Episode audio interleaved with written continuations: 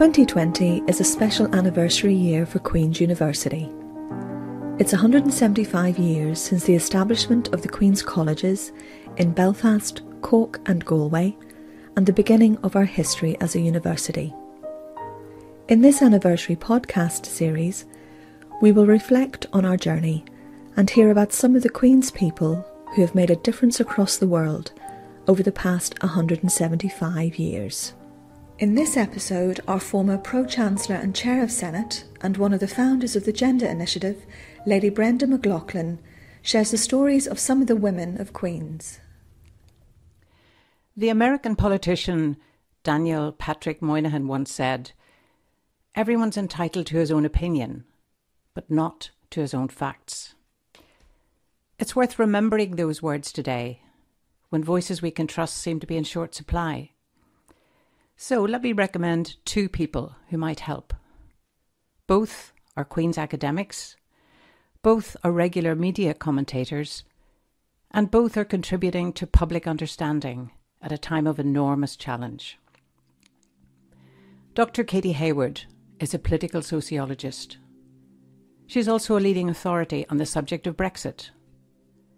Ever since the vote in 2016, She's been guiding us through the twists and turns and possible outcomes. Not an easy task. And now we're in the midst of the coronavirus pandemic.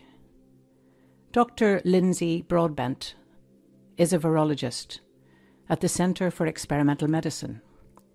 She's been helping us come to terms with COVID and how to deal with it. Not only that, she's also part of the Queen's research team involved in the search for a cure. The work of both these women provides a striking example of how this university has been contributing to society and advancing knowledge since its beginnings 175 years ago. But it's safe to say that when the Queen's College Belfast was founded, way back in 1845, issues like Brexit and COVID would not have been in the mind's eye of even the most far sighted of the first academics. Nor would the notion that such leadership would be provided by women. It was very definitely a man's world in those days. Times have changed, but they didn't change quickly. Women weren't allowed into Queen's until 1882 when female art students were enrolled. That was 33 years after the college first opened its doors. But fast forward to 1913, and we find an event that would go a long way towards making it a more welcoming place for women. That year, two wealthy Belfast sisters, Eliza and Isabella Riddel, donated £25,000. That's almost three million today to establish a hall of residence for female students. The Riddel sisters hadn't been students themselves, but they were totally committed to helping young women pursue a third level education. Riddel Hall on the Stranmillis Road was the result of their generosity. It's no longer in residential use, but it's still part of the Queen's campus as the home of the William J. Clinton Leadership Institute. And as another indication of how far we've come, we now have our first woman Chancellor, Hillary Rodham Clinton. The story of the early days is one of women slowly beginning to make their mark. The first major appointment to an academic position was in 1916 during the First World War Maude Violet Clarke was given the chair of history, although only on a temporary basis. The first full time female appointment wasn't until 1931. Maude had been encouraged to go for the job by her friend, the writer Hel- Helen Waddell, who would go on to become a literary celebrity and one of the best known Queen's graduates of the early 20th century. In many ways, Maude Clarke and Helen Waddell were forerunners for many other outstanding women both staff and students, who would follow. There have been medical innovators. Professor Jean Orr, founder of the School of Nursing and Midwifery, and Dame Ingrid Allen, the brilliant neuropathologist, both of whom died earlier this year. There's Professor Molly McGeown, who dedicated her career to the lives of kidney patients and developed Belfast's first dialysis unit. And more recently, I think of people like Professor Usha Chakravarthy, leading a global fight against eye disease. Our contribution to healing division in society, here and across the world, is recognised in the achievements of Professor Joanne Hughes, who holds the UNESCO chair at the Centre for Shared Education. She was among those at St James's Palace last year when the university received the Queen's Anniversary Prize for the centre's work. There are politicians and public figures among our alumni. Bernadette McAliskey, Arlene Foster, Naomi Long, Monica McWilliams, and many more. Even a President of Ireland, Mary McAleese, a Queen's graduate and leading academic, who was also the university's first female pro vice chancellor. In the arts world, there's Edna Longley, influential critic and educator, and one of the key figures behind the creation of the Seamus Heaney Centre for Poetry.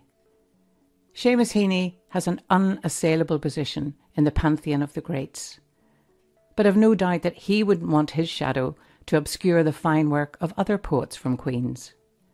Women like Sinead Morrissey, Medbh McGuckian, and Leontia Flynn. You'll find world leading scientists among the staff, past and present. From Professor Ruth Lynden-Bell, contributing to a revolution in green chemistry, to Máire O'Neill, a world leader on cybersecurity, and the youngest person at the age of 32 to have been made a professor of engineering at Queen's.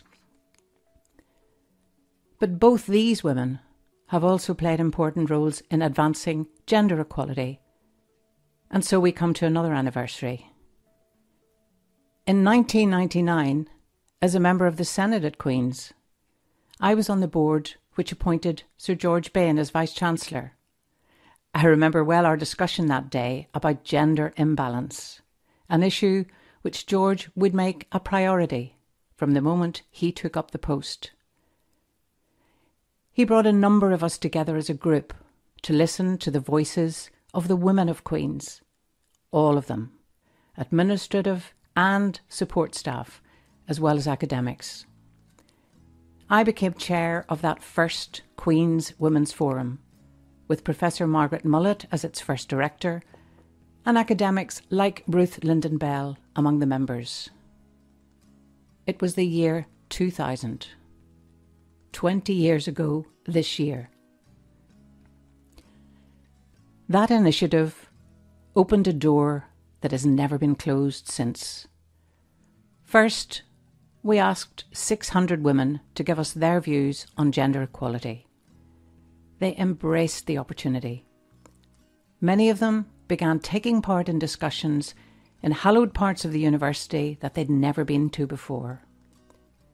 The result of this process was the establishment of the Queen's Gender Initiative which is alive and thriving today under the stewardship of its current director, Professor Karen McCluskey. There are many awards which attest to its success. Fifty years ago, the, the Athena Swan Charter was established to advance women's careers in STEM subjects that's science, technology, engineering, and mathematics. Queen's became a founder member and is one of the very few universities to hold the prestigious Athena Silver Award as an institution, as well as winning 15 separate departmental awards. And we're having an international impact. Since 2009, there's been an annual conference in partnership with the University of Massachusetts Lowell on the theme of Women and Leadership in a Changing World. One year it's held in Belfast and the next in the US. The success of the Gender Initiative is in large part down to the organisational skills of Professor Tom Millar, who is a committed advocate of gender equality. But organising events isn't easy. My dear friend Una Reid could have told you that. Una joined the staff of Queen's 20 years ago, and for much of that time, organising events was her job. Graduation ceremonies were the highlight of every year, and she organised hundreds of them and transformed them into memorable, engaging occasions for everyone who took part. Sadly, Una died in June this year, but she was a wonderful role model for the women of Queen's, a generous, talented, confident colleague and mentor, a link in the chain of female achievement that stretches back through the years. We've also come a long way from the days when a young Queen Victoria was the only female portrait hanging in the Great Hall. Today, the walls are adorned with the portraits of both men and women who've made a difference. But of all the paintings at Queen's, my favourite is the huge dramatic triptych by the newly born artist Michelle Rogers that was commissioned some years ago by the Gender Initiative. It's called Out of the Shadows, and it hangs at the heart of the university, showing 25 women, staff, students, and alumni emerging confidently into the light. Better than anything, it symbolises the journey we've all been on, and I feel very honoured to have played my part along the way. To listen to more podcasts in the series and find out about our 175th anniversary celebrations, please visit the website www.qub.ac.uk